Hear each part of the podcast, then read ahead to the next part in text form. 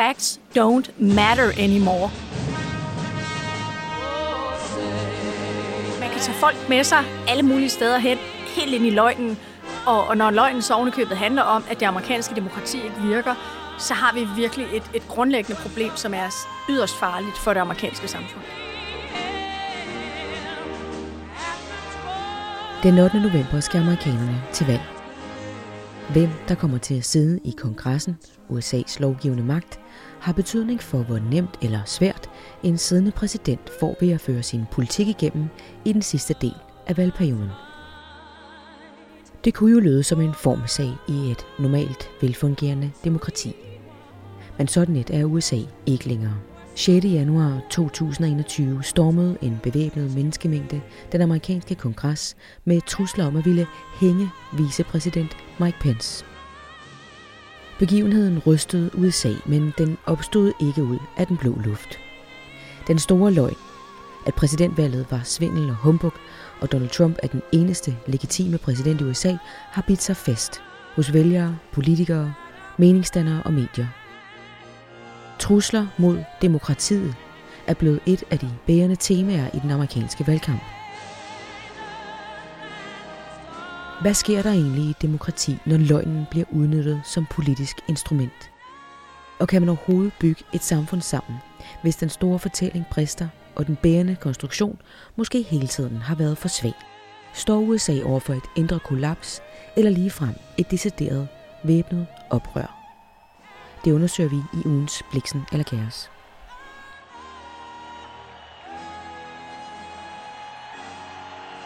Vincent Hendricks, professor i filosofi og forfatter til en række bøger, blandt andet nogle af dem, der står foran os i dag, også dem og fake news, som vi kommer ind på, og Birgitte Boerup, udlandsredaktør på Berlingske.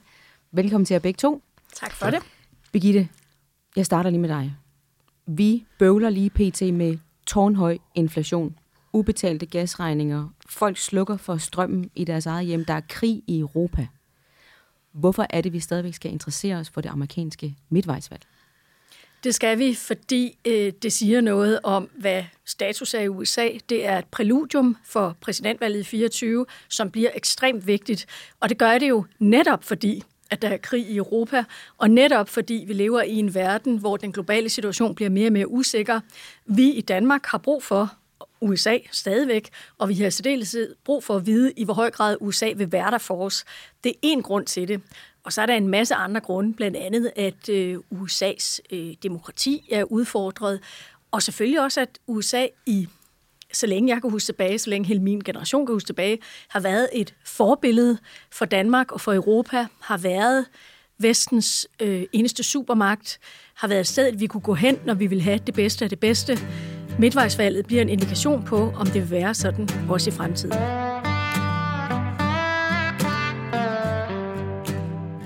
Birgitte, i bogen How Civil Wars Start, der argumenterer forskeren bag bogen, at risikoen for decideret borgerkrig, det er den største i to hundrede år i U S A lige nu. Du er lige vendt hjem derovre fra. Er der borgerkrigsstemning? Nej, det er der ikke. Øh, ikke på sådan øh, det væbnede niveau i hvert fald, men der er ingen tvivl om, at øh, hvis man kigger retorisk, tankemæssigt på det, så er der en øh, så dyb splittelse, så det er meget, meget svært at se, hvordan U S A igen kan blive en enhed. Altså, hvordan man igen kan få et fælles tankesæt, en, for, en, en ens opfattelse af, hvad for et land man gerne vil være.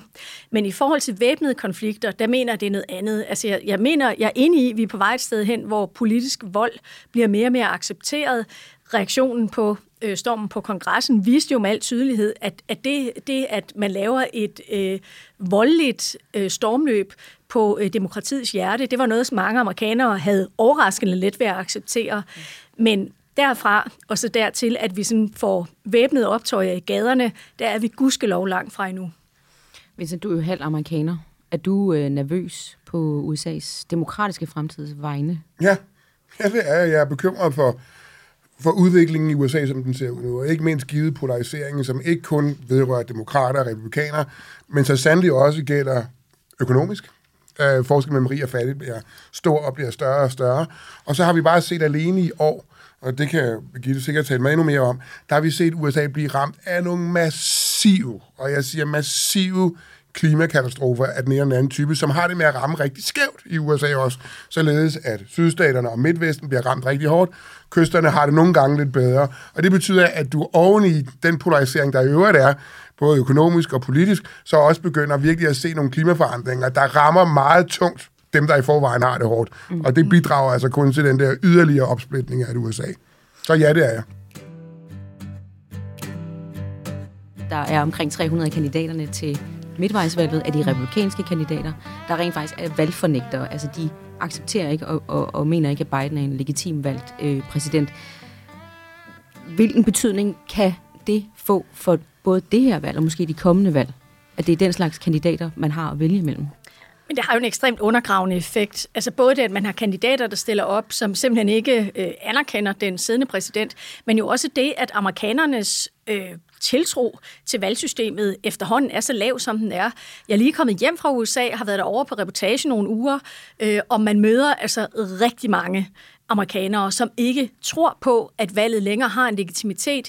De har en fornemmelse af, at der er sådan et system, der arbejder imod dem. Det er særligt på den republikanske side, men der er altså i den, generelle, i den amerikanske befolkning meget generelt en idé om, at det om, hvem man stemmer på, og sådan kan det egentlig ikke være lidt lige meget, fordi at der bliver fusket øh, rundt omkring. Og det i sig selv er jo dødsens farligt. Når man så samtidig har, som vi havde med Trump, en præsident, der sådan nærer den idé, og som endda har haft held med at få opstillet en lang række kandidater, der også støtter ideen, så er det klart, at så har vi en politisk situation i U S A, som jo skulle forestille at være det fremmeste øh, inden for de vestlige demokratier, så har vi en politisk situation, der er mildest talt uholdbar.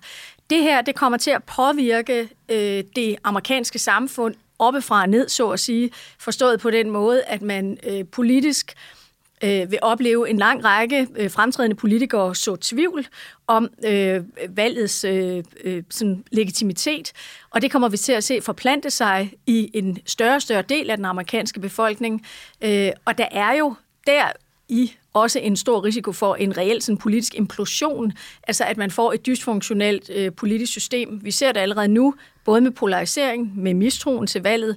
Jeg tror, at de problemer, der er med det amerikanske demokrati, de vil kun blive alvorligere herfra. This is an embarrassment to our country. We were getting ready to win this election. Frankly, we did win this election. Faren ved øh, mis- og disinformation, øh, skriver du i din bog, fake news er, at det virker. Yeah. Øh, for eksempel så nævner du også, at der er mange amerikanere, der stadigvæk i dag tror på, at der var masseødelæggelsesvåben øh, i Irak, og der er også mange, der stadigvæk betvivler, at Obama er sådan en ægte amerikansk statsborger.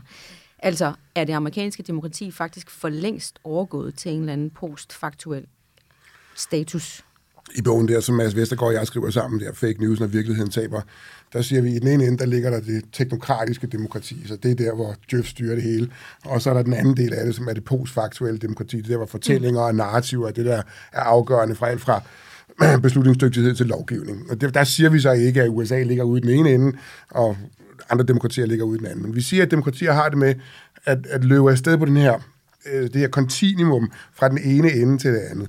Og der er det helt tydeligt, at U S A jo desværre, givet blandt andet den politiske polarisering, at kendsgerninger spiller en mindre rolle, hvis kendsgerninger kan blive tolket som partsindlæg. Og jo mere polariseret øh, de demokratiske positioner er, jo mere er tendensen, at selv kendsgerninger bliver læst som partsindlæg, hvis de ikke er i overensstemmelse med den dagsorden, man så i øvrigt måtte have.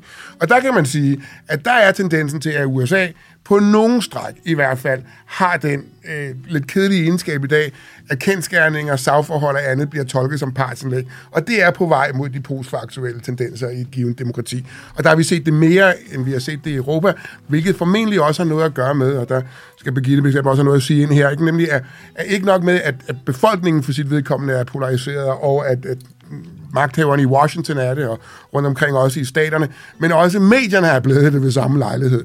Og når medierne begynder at polarisere, så begynder det lige pludselig at være et spørgsmål om, om du ser det ene eller ser det andet, og så har du bare grundlæggende mistro til andre medier. Og det, som er hele funktionen ved medierne, når de virker, det er jo dybest set, at de har den her checks and balances-funktion, at de for deres vedkommende kan kigge magthaverne efter i kortene og den slags ting. Men hvis de lige pludselig bliver politiske aktører, ja, så har du altså en situation, hvor det gælder, at den grundlæggende tillid til det demokrati, som, som Birgitte taler om før, det begynder at vakle. Og det er giftigt. Og men, der har vi set tendenser. Men, men der mener jeg allerede, vi er i U S A. Mm. Altså, man kan ikke tænde for en amerikansk nyhedskanal og så få en reel idé om, altså, hvordan U S A ser ud, og, og hvad det er, der optager folk, og hvad for nogle problemer, der er derude.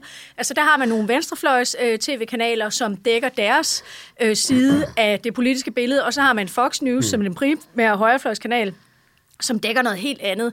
Og det vil sige, at man har ikke længere en fælles sandhed at forholde sig til. Og det er ekstremt farligt. Det er ikke så længe siden, jeg så Carl Bernstein, en af Watergate-journalisterne, og han er jo en af dem, der har forsøgt at dække Trump kritisk, men uden det sådan selvfølgelig har virket. Han sagde sådan fuldstændig frustreret i en tv-debat, han var med i, facts don't matter anymore.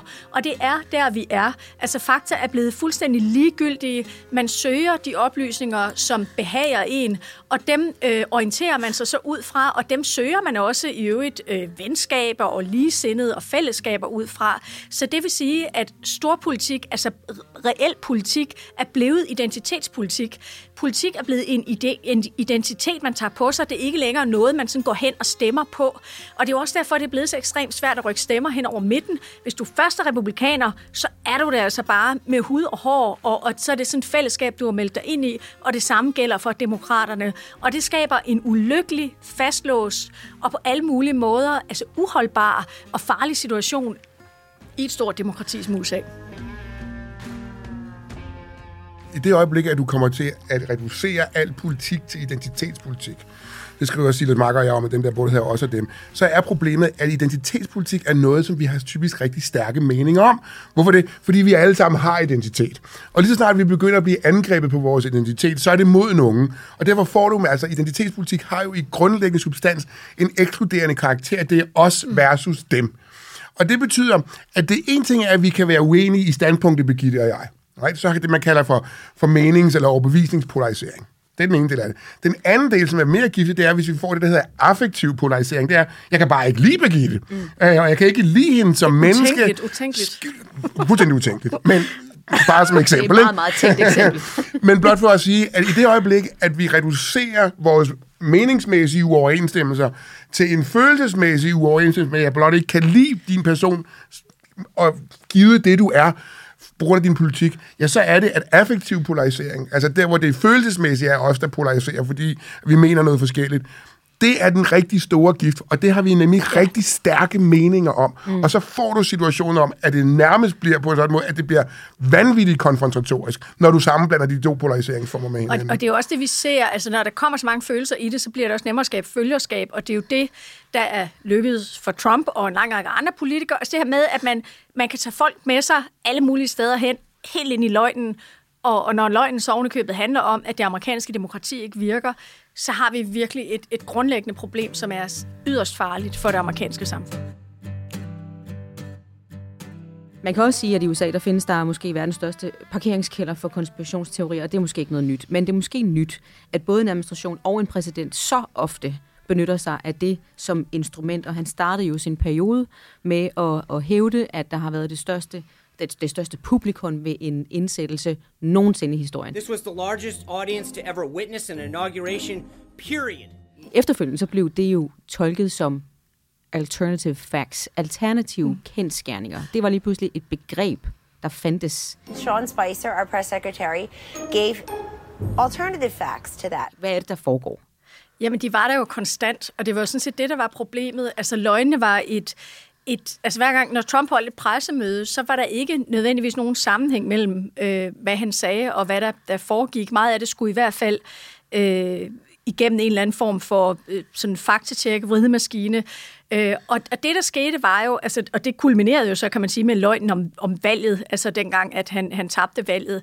Og det, der skete, var jo så, at de ting, han sagde Trump, som rent faktisk var rigtige, de mistede også deres værdi. For han sagde også nogle ting, der var korrekte. Mm. For eksempel, at det var et problem, at vi i Europa ikke betalte to procent af vores forsvarsbudget til NATO. Jamen, det havde han fuldstændig ret i. Han havde også ret i, at Kina var en, en langt større fjende, som fik nogle privilegier, de ikke fortjente, fordi de var ved at udvikle sig til en stormagt, som, som Vesten ikke ville kunne styre. Der var masser af ting, som øh, var rigtige, men, men når han så øh, samtidig med det var igennem en lang række sager, hvor han, han tydeligt løg, altså, og det var lige fra sager, hvor han for eksempel blev øh, Der, der var, han blev beskyldt for øh, at have begået overgreb mod kvinder. Han løj om sin modstander, om Hillary Clinton. Altså, han brugte øh, løgnen som et magtmiddel. Øh, så mistede alt det andet også sin værdi. Og det er jo dybest set den, altså på et tidspunkt lavede Washington Post, de lavede sådan en, en optælling af det. Altså, det var tusindvis af løgne, der florerede. Og jeg ved næsten ikke, hvordan jeg ville skulle komme igennem rækken af den. We built the greatest economy in the history of the world. Best unemployment numbers, best everything. Men det, der skete, var jo, at sandheden blev devalueret. Øh, og når den bliver det fra et, en så høj politisk instans som Det Hvide Hus, så har man et ekstremt problem. Men, men, men for, for os virkede det som et problem. Men det blev det jo ikke for hans følgere. Nej, men der, det, der var det jo ikke et problem. Der kommer identitetspolitikken jo så ind i billedet, kan man sige. Fordi at der, der var jo svoret et troskab på forhånd. Altså, der havde de jo dem, der stemte på Trump. De var jo øh, et sted, hvor de var ikke interesserede i at stemme på den anden side. Øh, og det, at man har et topartisystem i et land, som er så voldsomt polariseret, og folk ikke vil rykke sig, øh, så er det jo fuldstændig lige meget, hvad man siger og gør. Trump sagde jo, øh, apropos kontroversielle udtalelser, som noget af, af i den helt tidlige del af hans, øh, da han, før han blev valgt, altså dengang han var stillet op, jeg kunne stille mig ned og, og skyde en mand på Fifth Avenue, og det ville ikke få konsekvenser for mig. Og det var i hvert fald noget, som var sandt af det, han sagde, for det var fuldstændig det, der skete, at han kunne tage, øh, han kunne tage både løgnen og retorikken og øh, alt muligt andet, altså nogle steder hen, hvor ingen præsident har været før, mm. og det fik ikke nævneværdige konsekvenser, men det fik jo sådan en konsekvens til sidst, at han ikke blev genvalgt. Og da han så ikke blev det, så blev det så endnu en løgn, altså ja. Han dyrkede. Der skal man bare huske på en ting her. Altså, vi taler om fake news, som om det er falske nyheder. Det er faktisk ikke en retmæssig betegnelse. Fake news kan man mere på dansk forstå som fingerede nyheder. Og fingerede nyheder er enten løgn, eller også er det, som Harry Frankfurt siger, kalder bullshit. Og det er noget, der ikke forholder sig til, om noget er sandt eller falsk. Det er sådan set ligegyldigt for budskabet, blot det er der. Og det betyder, at, at, at fake news eller fingerede nyheder er enten løgn, eller også er det bullshit. Men det simulerer journalistik og dermed sandfærdighed. Og derfor er det et super giftigt informationsprodukt, fordi der kan meget vel være noget sandt i det. Men der kan også være noget falsk i det. Og når vi kigger på genesen for alt det der, som var det her, du omtalte før, Kellyanne Conway, den tidligere rådgiver for Trump, der fik formuleret det her begreb om alternative kendsgerninger, alternative facts, så var det det, hun fik sagt i Meet the Press. Men det var ikke det, hun mente i Meet the Press. Hun sagde, at, der var, at, at den pågældende, hvad var det, han hed, den første presserådgiver for Trump. Øh, Sean Spicer? Ja, Spicer, ja, Spicer ikke? Yeah. Han sagde, at det var den største mængde mennesker, der nogensinde havde set en præsidentindsættelse. Period. Og det, som Kellyanne Conway på Meet the Press siger, det er, det han mente var, at det var den største mængde mennesker, men det kan godt være, det ikke var dem, der stod på The Mall, men dem, der havde hørt det i radioen, mm. eller set det streamet, eller hvad måtte være. Så han præsenterede alternative kendsgerninger. Og, der, og det var ikke det, hun mente. Hun sagde, alt, hun sagde alternative kendsgerninger. Hun mente alternativ information. Men allerede der var medielandskabet så polariseret, mm. så det faktum, at hun egentlig mente alternativ information, hvilket der jo godt kunne være noget om, det blev bare aldrig nogensinde kommet til overfladen, og det blev hun hængt op på det her med alternative kendsgerninger, hvilket er et notorisk forvrøvlet begreb af Aristoteles, som vil mm. vende sig i sin grav. Men der kan du bare se, at du tager, hvad du kan bruge som et partsindlæg på den ene eller på den anden side. Og når du så kun har to ting at vælge imellem, så bliver du til at lægge alle æggene i en kurv, eller alle æggene i en anden kurv. Og det betyder, at systemisk set, så kan der ingen plads til nuancer her. Og lige i forhold til det foto der omkring indsættelsen, så det kan godt være, at Sean Spicer har, har ment det. Ja. Men øh, Trump gik jo ud og øh, hævdede, at han kunne se... The crowd was massive. That was all the way back down to the Washington Monument. It looked like a million, a million and a half people to get this network. And it showed an empty field. And it said we drew two hundred fifty thousand people. Now that's not bad, but it's a lie.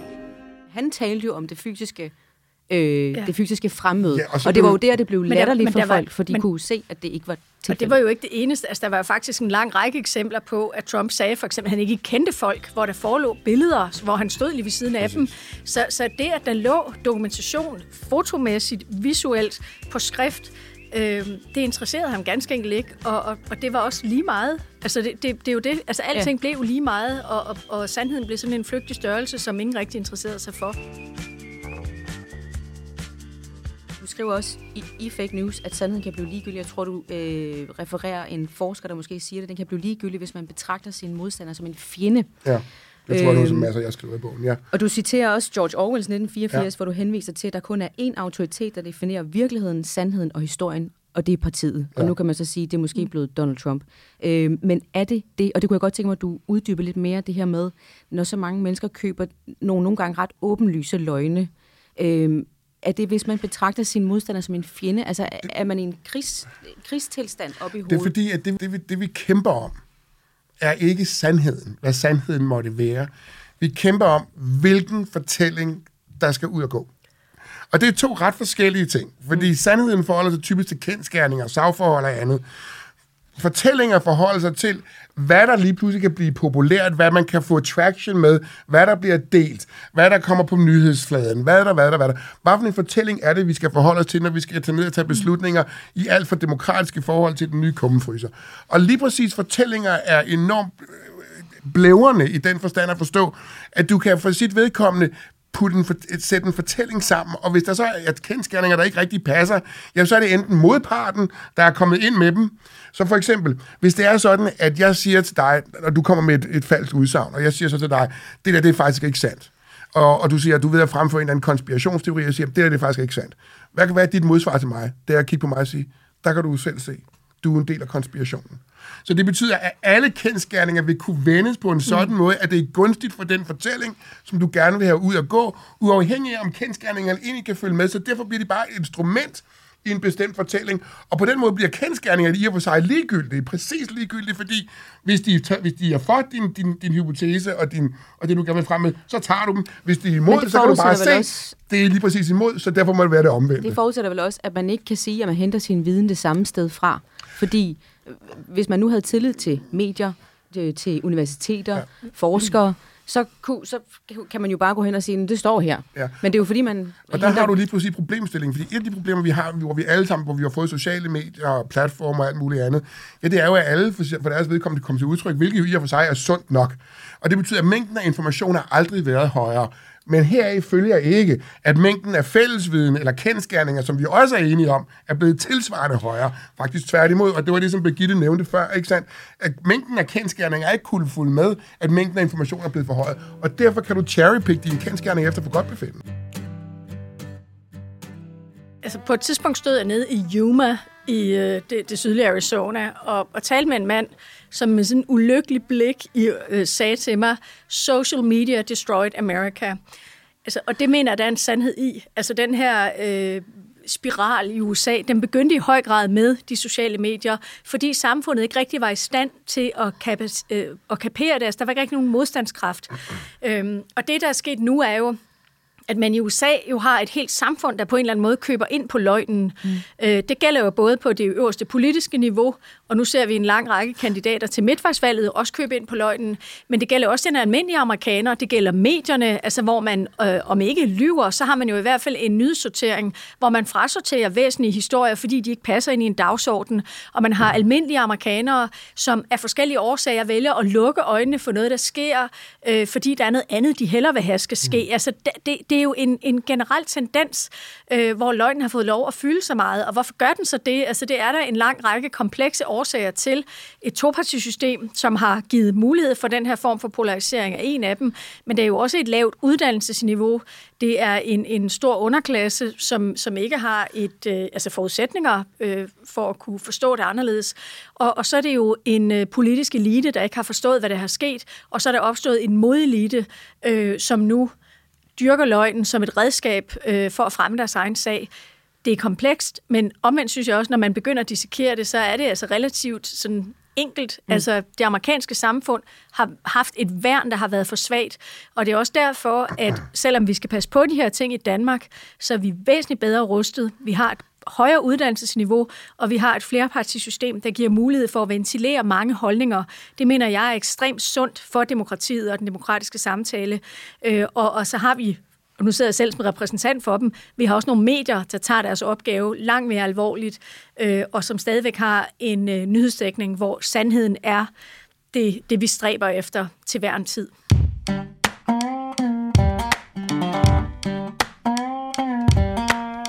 I informationstidsalderen er det ikke mikrochips og olie, der er det nye sort. Det er folks opmærksomhed, men ikke længere som en kognitiv ressource, som vi sidder og udvikler her, men som et kapitalaktiv. Og der har du bare sådan, at løgn, misinformation, fingerede nyheder, de lever bare som informationsprodukter rigtig godt på sådan et informationsmarked, fordi at de kan tilrane sig massive mængder af opmærksomhed, uafhængig af, om de er sande. Mm. Og det betyder, at du kan sidde og spekulere i, hvilken slags information, som folk er villige til at bruge deres opmærksomhed på, og så sætte den i søen, uafhængig af, om den er sand. Og det er derfor, du får Stop the Steal, The Big Lie, Lock Her Up, mm. osv. osv.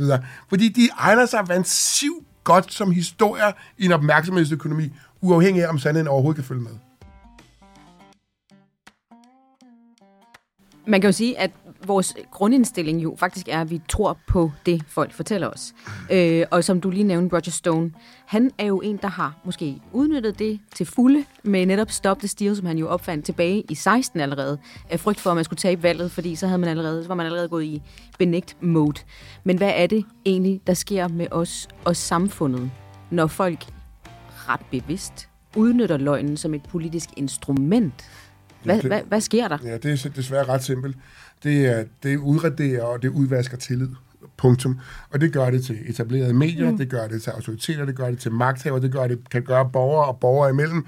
Og hvis vi når det her til, at vi mangler tillid hele vejen fra borgere og borgere imellem, over det politiske system, til det pressemæssige, mediemæssige system, og helt op i det demokratiske system, ja, så begynder, så begynder et samfund at blive enormt ustabilt. Mm. Og det er jo på det, vi nogle gange, det er det element, der vi ser i U S A nu, det er, at fra borgere til politikere, mm. beslutningstagere, hele vejen op til den demokratiske, de demokratiske institutioner, der begynder der at være, at være fuger, som begynder at knirke rigtig meget i det, som binder et samfund sammen, nemlig tillid. Og hvis der ikke er det, jamen så kan du ikke have en samfundsorden, der er robust.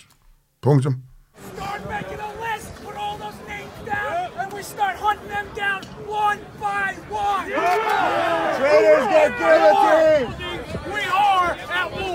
Hvis man ikke har den tillid, nu er du repræsentant på medierne, siger du, du arbejder mm. jo selv der.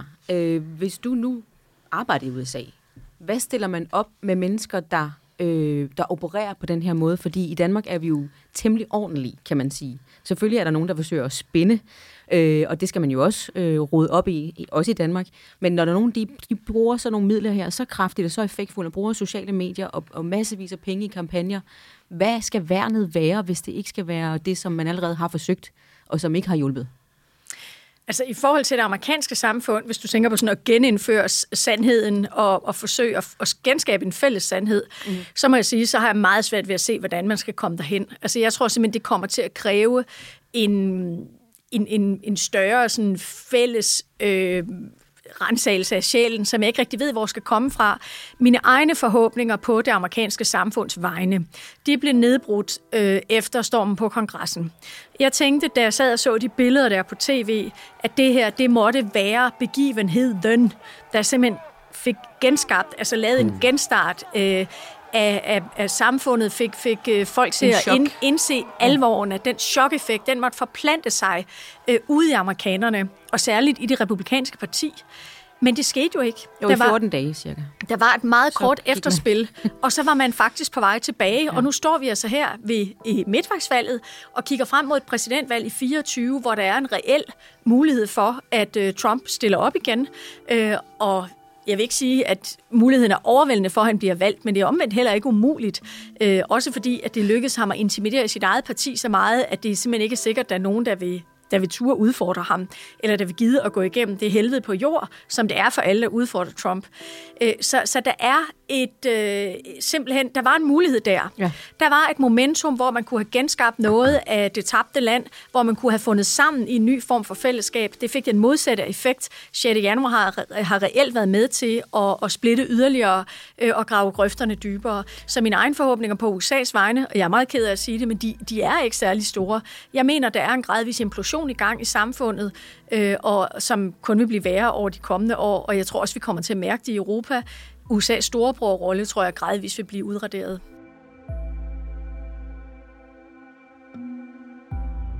Apropos sjette januar, der er en podcast-serie, der hedder uh, Will Be Wild, uh, som jeg jo meget varmt kan anbefale, men der hører man altså en lang, lang række mennesker, der har været involveret i det her, lige fra betjente til folk, der mm. deltog til alle mulige.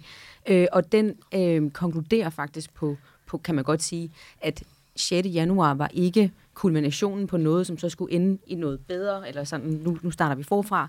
Det var faktisk begyndelsen på et meget langstrakt forsøg på at indføre autoritære tendenser i det amerikanske demokrati. Præcis. Og, og hvis det er det, hvis det er rigtigt, så hænger det måske sammen med det, du siger, at du ikke tror, at det stopper her.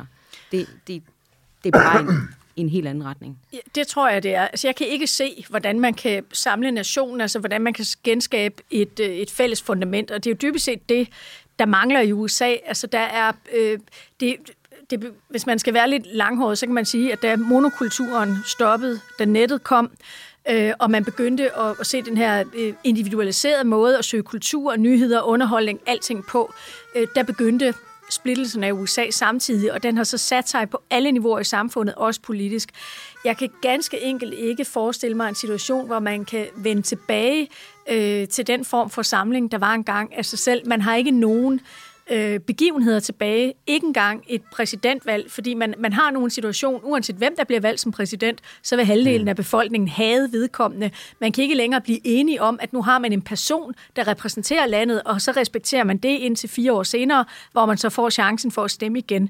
Vi er der, hvor alle samlingspunkter er blevet flosset i kanterne øh, og, og er i overhængende risiko for at brase sammen. Altså, det er institutionernes fald, vi er vidner til.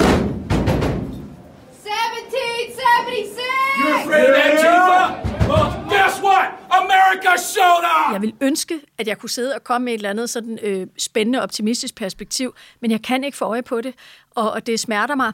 Det eneste, jeg synes, der er øh, positivt ved U S A, det er, når man kommer derover, så den lille historie om landet, den lever stadig. Amerikanerne er stadig et dejligt, sødt, imødekommende, dejligt, altså pragtfuldt folkefærd på, på mange, mange niveauer, men i forhold til deres øh, syn på øh, demokratiet, og i forhold til, hvad der er vigtigt, øh, og især i forhold til U S A's rolle i verden, øh, der lever de ganske enkelt øh, et, et andet sted, end vi ville ønske, de gjorde. Det er vi nødt til at erkende. Så tror jeg også, man bare skal tage sjette januar-kommissionen, som jo lige præcis er blevet nedsat til at være den institution, der skal afgøre, mm. hvad kendskærningerne er i forbindelse ja. med stormløbet. Det bliver anset som et partsindlæg af republikanerne ja. fuldstændig og dels minus ganske få. Så selv der, hvor man tænker, nu nedsætter vi en checks and balances organisation, institution, der vil afgøre, hvad kendskærningen er omkring det her. Ingen gang det, og hvad den finder frem til, kan man blive enige om, er kendskærninger. Det er bare et partsindlæg i politisk forstand. Og det betyder, at alt bliver politik. Mm. Og hvis alt bliver politik, så har demokratiet ingen pejlepunkter at gå efter. Tænk, hvis man skulle lave politik i Danmark, uden at det var sådan, at man kunne blive enige om nogle kendsgerninger. Det ville aldrig lade kunne lade sig gøre. We're going to walk down to the Capitol, storm the Capitol, to smash windows, occupy offices, threatening the safety of duly elected officials. It's not protest, it's insurrection. Og det er så den fare, vi har ved U S A nu. Til gengæld er jeg enig med Birgitte i det her, at der er jo så også, mikroskopisk er der stadigvæk sådan, at amerikanerne jo også er et elskeligt folkefærd på mange punkter. De har en forståelse for det nære, et cetera, et cetera. Men de har ikke nogen endnu, de har, de har mistet forståelsen for, hvilken rolle de selv skal spille i det større billede. Og lige nu bliver det mere og mere isolationistisk. Og den tendens Enig. vil fortsætte. Og, og man får intet, det vil jeg så bare sige, også til dem, der skulle få den tanke, altså lad være med at indlade jer på, på store politiske diskussioner med amerikanerne, fordi det kan man ikke længere. Altså man, man kan selvfølgelig godt gå i gang, jeg ved ikke, om du gør det, Vincent, når du er det, men man kan godt tage nogle diskussioner, men det, det nytter bare ikke noget. Altså folk er fastlåst i deres holdninger, og det er virkelig det, man oplever, når man, når man taler med amerikanerne i dag, hvad politik angår. Der ved de godt, øh, hvor de står, og der har de ikke tænkt sig at rykke sig en tomme, uanset hvad for nogle kendskærninger de bliver præsenteret for. Og jo mere, og, og jo mere ballade der er rundt omkring i verden, jo mere vil U S A samle sig om sig selv om nogle ting, som de ved, de kan ordne internt. Det bliver sådan noget med, hvad gør vi i inflationen, hvad gør vi i benzinpriser, hvad gør vi, hvad gør vi, så starter vi med os, så må resten af verden altså klare sig selv. Ja, mm. På den her utrolig øh, dystopiske baggrund, ja, så vil jeg alligevel gerne øh, lige, lige her til sidst se, om vi kan finde på en eller anden lille redningsbåd, øh, vi kan sende afsted. Fordi hvis man nu kigger på det amerikanske valgsystem, så ser man jo et af de systemer, som vi måske, i hvert fald med danske demokratibriller, vil synes var lidt, øh, ikke helt repræsentativt i hvert fald, fordi der er en stat som Wyoming, der har en halv million indbyggere, stat som Kalifornien med fyrre millioner, de bestemmer lige meget. De har lige meget magt. Der kan man jo allerede sige, er der noget der, som gør, at nogen vil føle sig mindre repræsenteret? Det er jo bare en strukturel ting. Men er det overhovedet så noget, man kan kigge på for at kunne genskabe tilliden, for at kunne rydde op i alt det her? Eller altså det, det, hvad skal der til? Tværtimod, vil jeg sige. Det vil være dødsensfarligt. Hvis man begynder, de der tyndt befolkede øh, landområder, altså rural America, hvis man begynder at fjerne stemmeret. Og gøre dem mere rasende. Er du tosset, mand? Ja, og, og i øvrigt mener jeg også, altså det mener jeg også lidt af en misforståelse. Jeg er helt med på, at diskussionen eksisterer. Men stemmesystemet og valgsystemet er netop indrettet sådan, for at sikre at de mindre befolkede stater også får en vægtig stemme øh, i Washington. Og det synes jeg sagtens, man kan argumentere for, at det er legitimt. Og det giver selvfølgelig øh, i forhold til den danske model nogle problemer i forhold til at forstå sådan... Øh at der kan være et, et stemmemæssigt flertal for en præsident, og så er det alligevel en anden, der bliver valgt. Men det valgsystem, det, det tror jeg vil være ekstremt farligt øh, for demokratiet. Det vil kun skubbe til en negativ udvikling, hvis man begynder at pille ved det. Øh, jeg tror nærmere... Øh, altså, Det, det, der måske kan øh, skabe en, en form for øh, sammenhold igen, det er måske at lade folk rase ud, så at sige. Altså acceptere, det her, vi er. Øh, tiden går. F- håbe på, at der på et tidspunkt kommer en kandidat, som kan, gen, øh, kan samle amerikanerne igen. Øh, Bill Clinton har forudset, at det her det vil tage mindst tyve år, og så begynder man måske at kunne genstarte noget, nærme sig et eller andet igen. Altså, vi kan håbe, det bare er en fase. Mm. Ja. Håb er jo ikke en strategi, det ved du godt. Det Nej, håb er ikke nogen strategi, men håb har en egenskab ved sig, som er rigtig god. Ved du, hvad det er? Det er det, man kalder en positiv aktivitetsmobiliserende følelse. Det er faktisk noget, vi kan samles om. Det er også derfor, Barack Obama kaldte sin kampagne for Hope. Hope in the face of uncertainty. The audacity of hope. America, you've vindicated that hope. Det der var en helt bestemt grund til, nemlig at det var en positiv aktivitetsmobiliserende følelse, man kunne samles om. Og det er godt. Men det har en lang horisont.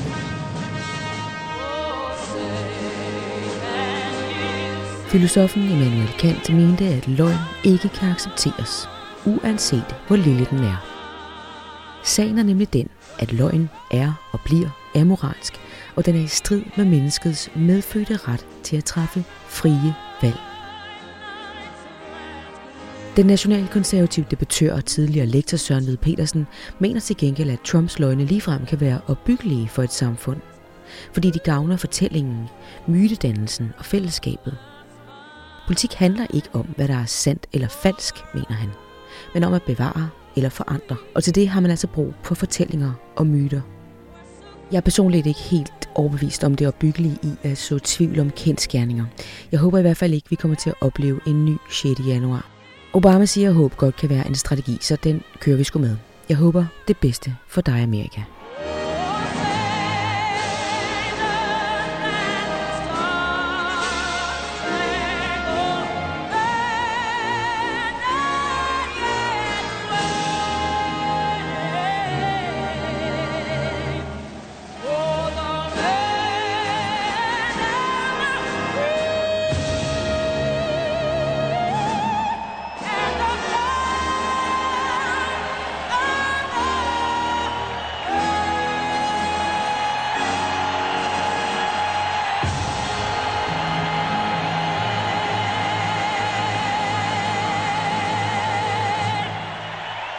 Du har lyttet til Bliksen eller Kaos, en podcast fra Gyldendal.